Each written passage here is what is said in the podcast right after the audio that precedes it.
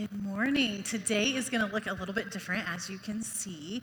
Um, we are just going to continue to talk about some of um, the harder topics to talk about, and today it is racial prejudice. So, when we talk about these dynamics, we want to look at ways that we as people or a society have shown racial prejudice towards um, other people who are not of their same ethnicity, whether it's intentional or unintentional. So that's what we're going to be talking about today. Um, before we dive into our questions, let's start with one like, why are we having a panel of these incredible people? And so I wanted to read a scripture that hopefully answers that question for you. 1 Corinthians 12 12 through 14 says, Just as a body, though one, has many parts, but all its many parts form one body, so it is with Christ. For we were all baptized by one Spirit, so as to form one body, whether Jews or Gentiles, slave or free, and we were all given the one Spirit to drink. Even so, the body is not made up of many parts, of one part, but many. So usually we focus on spiritual gifts in the body of Christ, but today we want to look at all the different backgrounds and ethnicities and realize that we are all beneficial. We are all necessity and we all have equal parts in the body of Christ. So, as we talk today, we want our conversations to be open. We want our conversations to be honest, but we also want to help and um, all understand how to be a bridge builder of reconciliation. So, I'd like for our panel to introduce themselves, give us your name, who your family is, um, maybe where you work or who you, what you do, and your ethnic heritage. My name is Spencer Smith. Um, I work in leadership for a, a large telecommunication company. Uh, my background is my father is uh, African American and my mother is Native American. Um, Allegheny Lenape is our tribe. Um, of course, 23andMe is going to tell us a little bit different story in that, but that's uh, primarily our, our genetic uh, makeup of, uh, of, who we are. Um, I am the fourth of six children. In my uh, six kids, we have all different shades, shades of chocolate that's in our family. so we have dark chocolate, there's two. We have two of us that are milk chocolate, and then we have white chocolate for the other two. so, um, so very different uh, complexions within my family growing up, uh, being that mixed race. Um, I did marry a, a, woman that is a first generation Greek. Um, her father is uh, Greek and um, actually from Greece. Her mother is from a, small town called DeLand, Illinois, um, and she's mostly German. And together, between the two of us, we have four children. So um, Rhea, Maylee, Azarias, and uh, Amara. So three girls and one boy. Um, so when you look at our background and my background and my wife's background, I guess I could easily say it is what my nephew says it. We're all mixed up. So. I'm Ana Arias Schrader. I am originally from Colombia, South America. I lived there the first eight years of my life, and then we moved, my whole family, all of us from Colombia, my immediate family. We moved to a very white area in 1979 to um, Kalamazoo, Michigan. Um, so that's my heritage, very Latina. And I am married to Joel Schrader. He's actually working the Blue Way right now for me. Uh, he is American. And we have two really cute girls, Oli and Isa, who are 11 and 9. And Joel and I work full time with a Christian student organization. You might have heard of it. It's called Cru. And we work within Cru in a ministry called Bridges International, which is just a part of Cru that we spend most of our time um, helping give every international student here an opportunity to know who Christ is. Uh, my name is Kevin Teal, and I work at Carle in the neurosurgery area. Um, my wife Yvonne and I have two children, uh, grown and out of the house now. We're empty nesters, which is very nice. Uh, I highly recommend it. Uh, and Gabriel's, our son is in Savannah. My daughter is a senior at SIU Carbondale, Carissa. And um, I'm African American, um, and with the ancestry profile, there's a sprinkling of European in there, so we get a little diversity.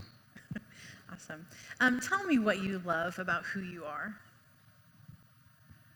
Um, being a mixed race, um, that's I, I, feel is a, it's a gift. I particularly enjoy that because it means that I get to be able to go in with all different types of worlds and all different types of people.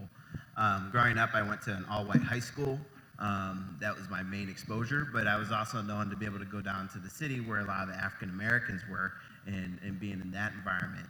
Um, when I came out here to go to, I'm originally from Ohio. When I came out here to go to school, Um, the first people that I roomed with were people from East St. Louis, so it's heavily African American. Um, some people that may be a little bit scary for some of them, but to my exposure, it wasn't. Uh, we used to go down on the campus for the U of I and to talk to girls and stuff, and I, I would talk to white girls, and, and they they walked up to me and they would say, Spencer, like, how can you talk to those white girls like that? We, we don't have the audacity to be able to do that, but I, mean, I thought it was a gift, not only just to be able to talk to white girls, but uh, to be able to, you know, going back and forth between the worlds. Um, and I look at it from uh, a lens as well, too. I often get confused with, you know, are you Mexican, are you Puerto Rican? But I mean, to be able to go through different worlds is, I think, is one of the best things about being me. Awesome. I love being Colombiana, being, being Latina. I love that we're very expressive and I'm very passionate. I mean, everything I do, I do very passionately. I brush my teeth passionately, I take a shower passionately. I'm just really excited all the time. I'm very expressive. Um, and I know my husband likes to call it drama, but I personally think it's God's zeal that He gave me for life. So, yeah. I think being African American, um, as Spencer said, we, we do learn to live in different worlds. Um, we speak uh, many languages. One of them is uh, jive, one of them can be called Ebonics, one of them can be called Spanish. So, I mean, I think that we get to move in different worlds because we have to. I think culturally we've been in worlds. I've been in a situation where I was the only black in the graduating class at high school. And so we learn to be comfortable in different environments. I think that's part of our fluidity. And so I think as African Americans, we learn to be fluid uh, if we're going to you know, move around and interact with different people. And also, I think we pride just authenticity, hopefully. Uh, and I think we have, you know, some fake people, but I think generally we pride real conversations, real encounters. Uh, when we worship, we worship passionately. We want to uh, really engage with God, so we take that seriously. And I think that that's uh, part of our heritage, and just making the best of a bad situation. That is, I think, at the heart of what the African American experience has been about, and just trusting God to see us through it. So, I'm uh, culturally that legacy I think is a strong one. So, what is the most off the wall question, comment, or situation you've experienced at church related to race? I don't think I've had a um, off the wall question with a, a, member within the church community. Um, I think the, the most people that feel comfortable asking me that question, I have a relationship with. And um, even if it's you know a, a question that seems maybe a little bit odd, um, I know what their intent is, and I and I trust that I trust in them what, what they're trying to be able to ask and seek uh, clarification on. But um, I could talk towards, um, you know, a most frequent question that I get is, can I touch your hair? and, you know, that question's okay, you know, because we all have different hair types and hairstyles and stuff. Um, but it's not so much the question that gets me that when people say, "Can I touch your hair?" Touch your hair, but it's it's I touch it, and then it's followed by this unconscious wipe of you know of the hand, and it's like, you know, my hair is pretty dry. Anna, you touch it. Is it it's pretty dry, right? Uh-huh. No soap, no soap flow or oil or anything. that's in there. It's like, you know, what's so? I mean, my wife tells me I smell funny all the time, but I don't think that you know I'm dirty, right? But uh, but I would say that's the most common reaction that I usually get is that hand wiping. Is I, I learned to be able to make fun with it mm-hmm. versus looking at it thinking there's something wrong with somebody. But it's just, you know.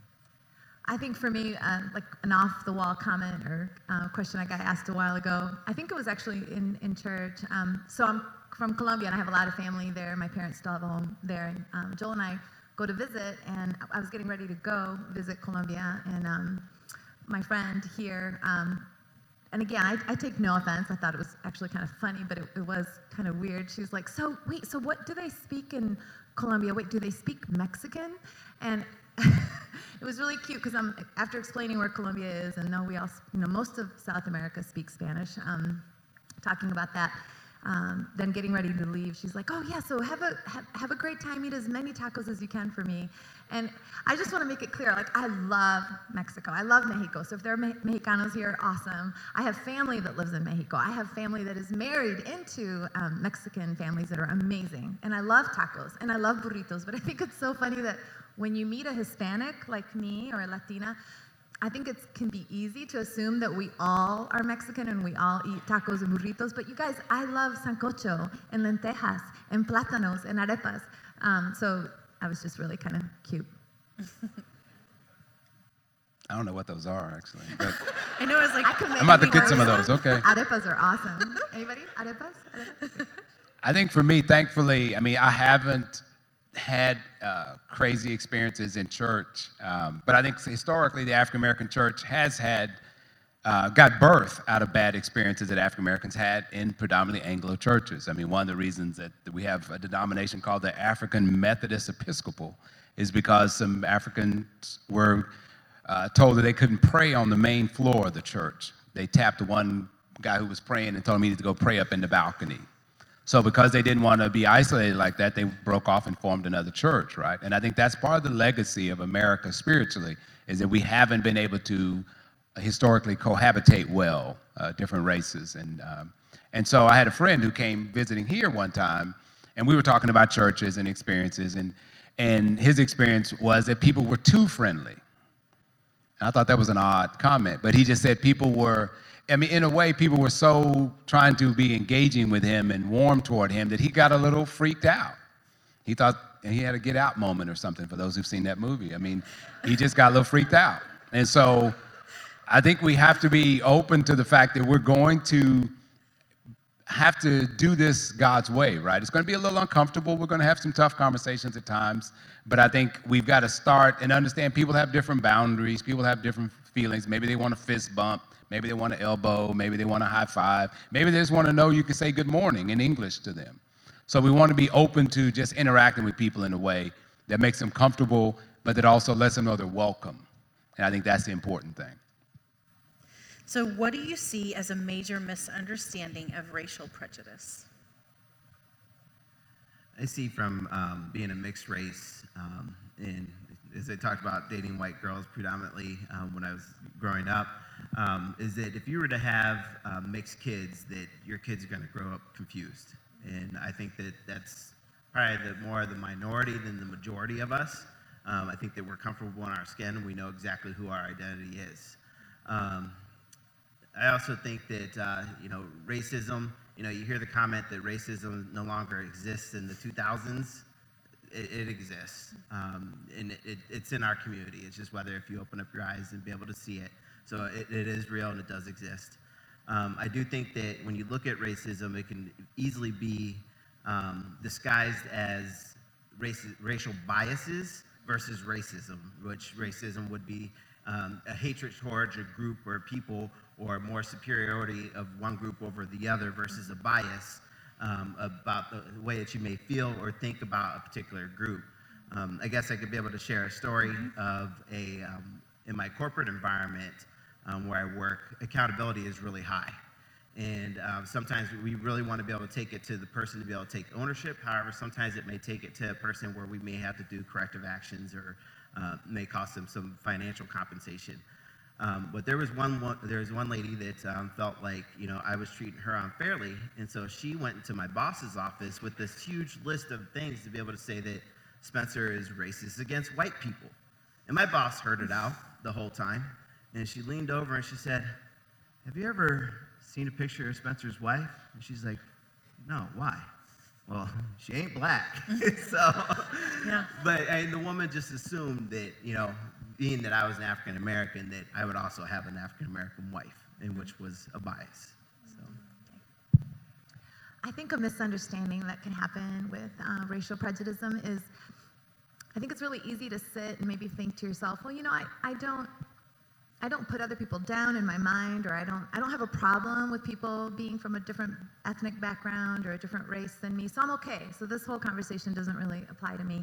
But I think that racial preju- prejudice isn't just the negative thinking of someone else. I think it's also lacking or missing out on the positive of what God would want us to do, which is to actually reach out to the person that He's put in our path. I think all of us here have people that live in our neighborhood or people that we see daily at work or just or a mom that we see at the playground every week um, and they're a different ethnicity they're from a different country and it's easy for us to just kind of smile wave wave hi um, but we don't go out of our way to get to know that person and to invite them into our home. So i think if at the end of the day the only people that you really befriend the only people that you really hang out and do life with are just like you then it's not just, oh, I don't think badly about someone. I think honestly, God calls us to something way greater, which is what He did with us, right? He He didn't just wait for me to come to Him, but He, because I won't, He comes to us. He became one of us. He emptied Himself completely and entered our world. And I think that's really the heart of racism is that we're able to empty ourselves and not wait for someone to come to me, but for me to step into their world and get to know them and ask them into a relationship. Come to my home. I want to cook. I want to cook you a meal. I want to get to know you better. I think one of the biggest dangers with with discussions on racism is I think we can kind of break along these fault lines, and some of it's illusion that it doesn't really apply to us. We're really not doing it. It doesn't really affect us. And I think sadly, there's a legacy of what racism has done in this country. And the reality of it is, it does affect all of us. And it continues to affect people in ways that we don't think about. Um, and so I think we have to be careful to um, hear people out when they're coming with a different experience, hear people out when things aren't necessarily working uh, for them in a way that's comfortable that makes them feel valued, um, because I think it, it really is antithetical to what God is all about. God is not about prioritizing one group over another group. That's just not how He operates, right? Because in God's eyes, we're all sinners needing Savior, right? And so when we when we step back and get God's perspective on his love for people of all types, all ethnicities, all origins, then it really challenges us to love them like Jesus. And I think that's that's where we have to be careful to understand how dangerous um, racial activity that tries to hinder people's progress and development is really dangerous. I think we all have our preferences. Uh, maybe you don't like tacos. Maybe you like um, pig feet or chitlins. Maybe you like all that. So Differences shouldn't be something that becomes a wall that we hide behind and we start lobbing grenades at each other or stop interacting with each other. It's, uh, it's about being relational. Let's go get tacos after this. Amen. so, if our schools, stores, and workplaces are diverse, why do you think the local church struggles with creating diversity? Maybe speak into how or why you think the church is more segregated on a day when we're supposed to come together to worship. I think it's it, may deal with a little bit of um, we're more absorbed into ourself versus them or others, um, I should say. Um, I think that within the church community, um, we can do a little bit better getting outside of our comfort zones um, and going to be able to see other people or, um, you know, not put what we think that we know versus getting to be able to build a relationship with a group that's not as similar as you. Um,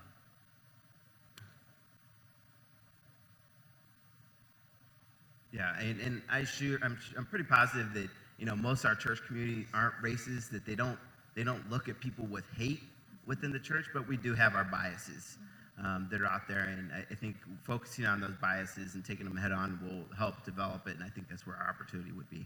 Absolutely.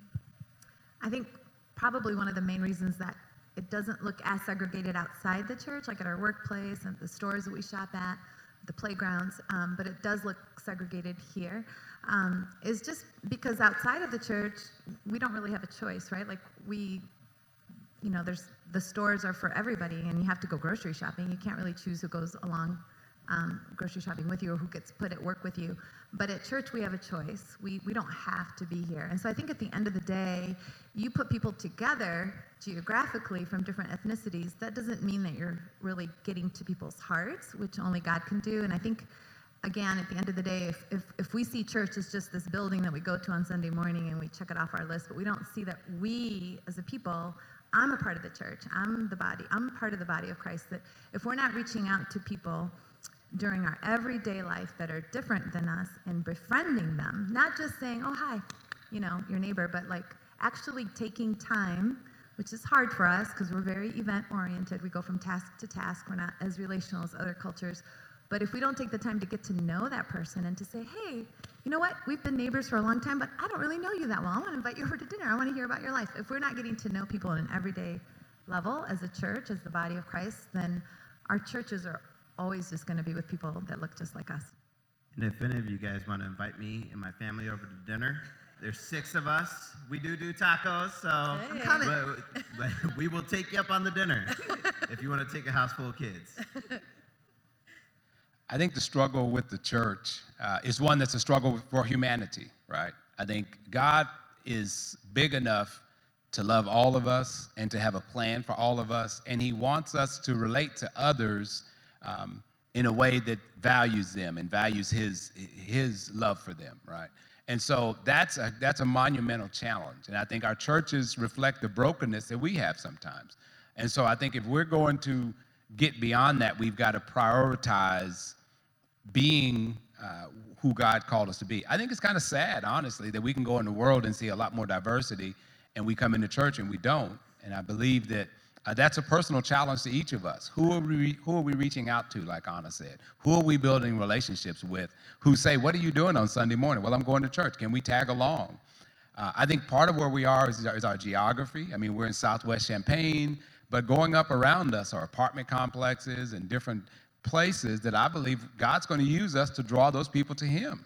If we're open when they show up to love them, to encourage them, that's, that's going to be a geographic challenge for us. I think culturally, um, you know, coming from Texas, coming to the Midwest, they're just different things culturally, right? But I think God is bigger than our cultures. God is bigger than our race, and God wants us to be open to uh, interacting with Him at that level. Sadly, I mean, Martin Luther King said the 11 o'clock hour was the most segregated hour in America. And some of that back in the 60s and 70s was people preaching from the pulpit segregation, people validating that foolishness, right? We're not doing that anymore, hopefully, but we've got to be careful personally. How are we living that out? I think that that's a challenge to us. To continue on with Dr. Martin Luther King Jr. wrote a book called Strength to Love, and one of the quotes is, "We cannot long survive spiritually separated in a world that is geographically together." And you touched a little bit on that, uh, Dr. Teal. Would you expand on that a little bit? Well, I think again it ties into how our church is going to become places where we're good neighbors to each other, right? And this is the challenge. I mean, I hate it. I mean, I wish God didn't have this in part of his curriculum. I wish it was just transactional, right? Hey, saw you at church. Hey, have a blessed week. You know, but God wants me to stop and ask, how, how you doing? How's your marriage doing? Uh, how your kids doing? Um, how's work going? Because God wants me to get down in a level where we're relating and not just checking the box together. So I think we can be geographically in the same place, but spiritually fragmented if I don't stop to engage with you like that, right? And that chapter in that book, uh, Dr. King is talking about the Good Samaritan who stopped and helped that man on the side of the road, right? And really, to be honest, we're all on the side of the road in some way. We all got drama and issues. We tuck it all in and make it look good for Sunday, but we got major issues behind the scene, right? So, how do we come alongside each other and encourage each other with the diagnosis of cancer or a lost job or a kid acting crazy or a spouse talking sideways? We got to relate to each other. So that's the challenge that God is leading us to. Not to be in the same place and not connected. I think that's the danger. A lot of people are in a diverse workplace, but they don't know anybody in the workplace. They don't know the struggles of those people. So we want to be not captive to geography, but spiritually connected with each other through Christ. I'm going to read a passage from Revelation 7 9. Um, and the passage is discussing the vision of John in regards to the kingdom of God um, at the end times. It says, After this I looked, and there before me was a great multitude that no one could count, from every nation, tribe, people, and language, standing before the throne and before the Lamb. They were, he- they were wearing white coats and were holding palm branches in their hands. When we read and hear this passage and then look at the church of today, what comes to mind? I think for me personally, it's such a beautiful picture of that racism isn't being colorblind or just kind of saying, oh, you know, we're all just one in Christ, therefore, you know, we, you know, we don't really, um, we can just move forward and get on with it and not acknowledge people's differences. Um, actually, just came out of a conference that we had with um, a little over 700 students um, that are all undergrad, PhD, grad students um, from 77 different nations. So 77 different countries were all gathered under one roof, you guys. It was amazing. And most of those students don't know the Lord. Some some do. And we spent 4 days engaging in God's word and learning about Jesus and God's love. And I think the biggest thing that student after student after student said after those 4 days was it was so beautiful to see all the different parts of the world, the cultures, and that people love each other. There is so much love here. I've never felt this kind of love before. And so when I think about that passage, I think about how God the biggest thing about the Lord, right, is that He is love, that He's willing, that He made us all so differently. And when we come together, we don't get rid of our unique differences you know that i'm latina and i love you know expression. And i mean that there's different there's differences and we don't get rid of those but we celebrate them. And what brings us together is that common des- thing that all of us share which is the desire to be loved a desire to be included a desire to know that we have value and worth. And i think the only one that can give that to us is jesus it's not our schools, our education, you going to a diversity class at the university.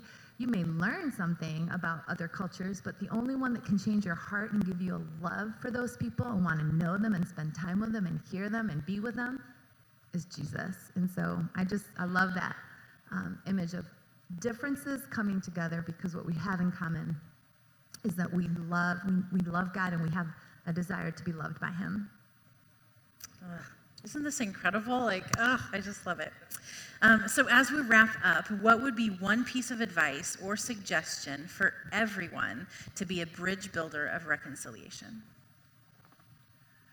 I would head back off a little bit what uh, Anna just said. You know, one, if you don't already have Jesus within your heart, get to be able to know him because he will show you that love. Yeah. Um, when you talk about love for others, you know, pray about it, um, you know, and to be able to see it through a clear lens. Um, and I think that, you know, if you're praying upon it and asking to be able to see people um, as God asks us to be able to see people as children of God, um, He'll show it to you. Um, use the resources that are out there that are available to you. Um, I did a, a study um, through uh, Harvard University. It was called uh, Project Implicit. And it was, it was really powerful and eye opening for me. And it's going to take you through a series of tests that will look at things on how you're biased, maybe against females, um, how are you biased against uh, disabled, um, a, disabled, a person with disabilities, and maybe uh, biases against black and white. And it was a really good test, and it was eye opening for me to, to, see some of those things of area opportunities for me. Um, through the church, we offer tons of other programs that are out there. Um, I did Night to Shine for two years, and first going into it, I was uncomfortable. And, and looking at that test when I took it, I was like, I, I knew it, right? Mm-hmm. Um, that is, is going to be uncomfortable. I didn't know what to expect. I had my own opinions on it, but I needed to step out there and, and, and take it. And once I got into that environment, I'm like, man, this is where the party's at. it's like I, I really enjoy doing Night to Shine because uh, how much fun those kids were having. And I just wish I had just a little bit of the energy that they had in mm-hmm. celebration with each other. And, um, you know, but the church has that um, available for us. We have uh, the Go truck that's out there to be able to use and take out through the community. I mean, but get connected within the church, use the resources that are there, connect with the small group that's out there as well too, because our small groups are diverse, and um, that's really eye-opening too. So yeah. tap on the resources. Yeah, I would just say, especially as a Christian, go to the Lord and say, you know, God, who who is even just one person that you've put in my neighborhood that I see constantly, or that you've put at my workplace, that I don't even have to go out of my way. I'm just going to see them every day. And that instead of just saying hi and being done with that and saying, How are you? but actually taking a step towards them and say, You know what? I really want to have you over. Like, come, bring your family or, or you come over for dinner. And so I would just say a, a really good step is just maybe think of one person that God's laying on your heart that's different than your own culture. Um, and start to get to know them because I think as you do that, you'd be so amazed at like what a blessing it really is when you meet people from other cultures. I would definitely agree with those statements. I think uh, I was sharing with the audience earlier information is power. And I think a lot of times we're just ignorant.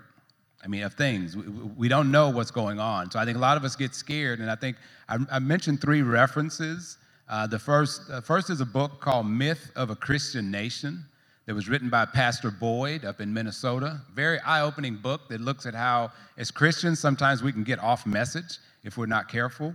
Uh, another book that's helpful is a book called The New Jim Crow, which looks at how we've weaponized the, the prison system to hurt cultures, particularly African American cultures, in ways that I, don't think a lot of people are, are, aware of. I wasn't aware of before I read the book. Uh, and, the, and the last book um, deals with how we interact with people. I think sometimes we get scared about how we're going to help people. There's a book that Pastor Danny introduced to me called When Helping Hurts. And it's a book that the ministry in town uh, uses. And it's a very helpful book because it just shows you how sin has damaged every system that we interact with. Not only us personally, but society systemically.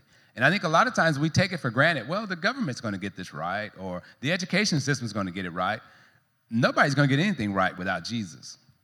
Period. Until Jesus transforms our hearts and minds, we're broken. And we've got to continually see ourselves as in need of renewal and restoration. And even as believers, we can get off track. We can do some dumb stuff. And so we've got to be careful to let the Spirit lead us and guide us. That is our program and our service today. Can you give them a round of applause? That was incredible. So, so incredible. Thank you, thank you, thank you for being here.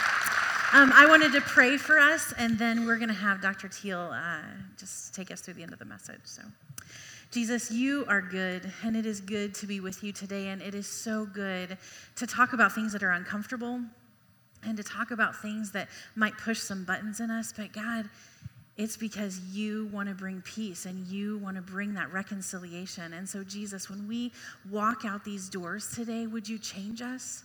That this week, would you give us the person or people that we need to talk to and become in relationship with so that we can be those bridge builders? God, we know that heaven is going to be gorgeous and beautiful and full of every color and tribe and tongue. And so, would you let um, earth just look a little bit like that? And would you start with us? God, just start with us. We are so thankful for you. It's in Jesus' name we pray. Amen. As we move to a time of response, uh, I wanted to thank Pastor Danny, uh, Aaron, and the FCC staff for putting this uh, together. Uh, this is a tough topic. Uh, this is a conversation a lot of people avoid. We just want to skim over this and talk about everything the football game, what's going on with the basketball team. And, and I think God is pushing us um, to be reconcilers. Um, and so I think as we learn and move forward as a church, um, this is going to be an opportunity for us to grow, right? I believe God's getting ready to do something pretty significant with First Christian, but it's going to take us being ready for that, being ready for different people to show up, different socioeconomic levels, different racial levels, um, having people uh, who are going to need Jesus, and we're going to have to be his ambassadors, right? And now, the, this is not a struggle that's new, right? When we look in the Bible, we see that Peter was challenged by God in the book of Acts to go to the house of a man named Cornelius. And that was a problem for Peter because Peter was Jewish and Cornelius was a Gentile. And in Peter's culture, to go to Cornelius' house would make him unclean. So God is so sovereign that before he went to Cornelius' house, God gave Peter a vision in which he saw a sheet coming down from heaven. And he saw all these things traipsing through the sheet. And the message was that God had cleansed everything and everybody in the world through the mission of Jesus Christ. And when Peter went to Cornelius' house in the book of Acts, chapter 10, 34 through 36, Peter came to a revelation that Luke recorded this way.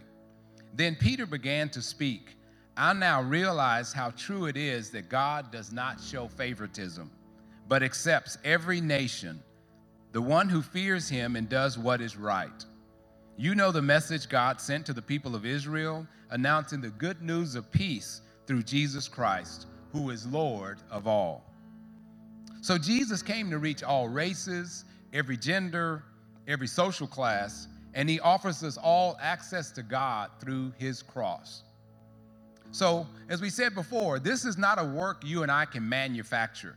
Only God's work in our hearts is going to make us love people the way God loves people, make us comfortable having these conversations, make us comfortable venturing into other arenas that God is going to call us into. But the Bible says something very powerful in 2 Corinthians 5 18 through 21. It says, All this is from God, who reconciled us to himself through Christ and gave us the ministry of reconciliation. That God was reconciling the world to himself in Christ, not counting people's sins against them. And he has committed to us the message of reconciliation. We are therefore Christ ambassadors, as though God were making his appeal through us. We implore you on Christ's behalf, be reconciled to God. God made him who knew no sin to be sin for us that in him we might become the righteousness of God. So, as we respond to what was shared today, may we all reflect and remember that the love, grace, and mercy of Jesus came to make us part of God's family. And that means we become brothers and sisters in Christ. And God expects us to live as a family.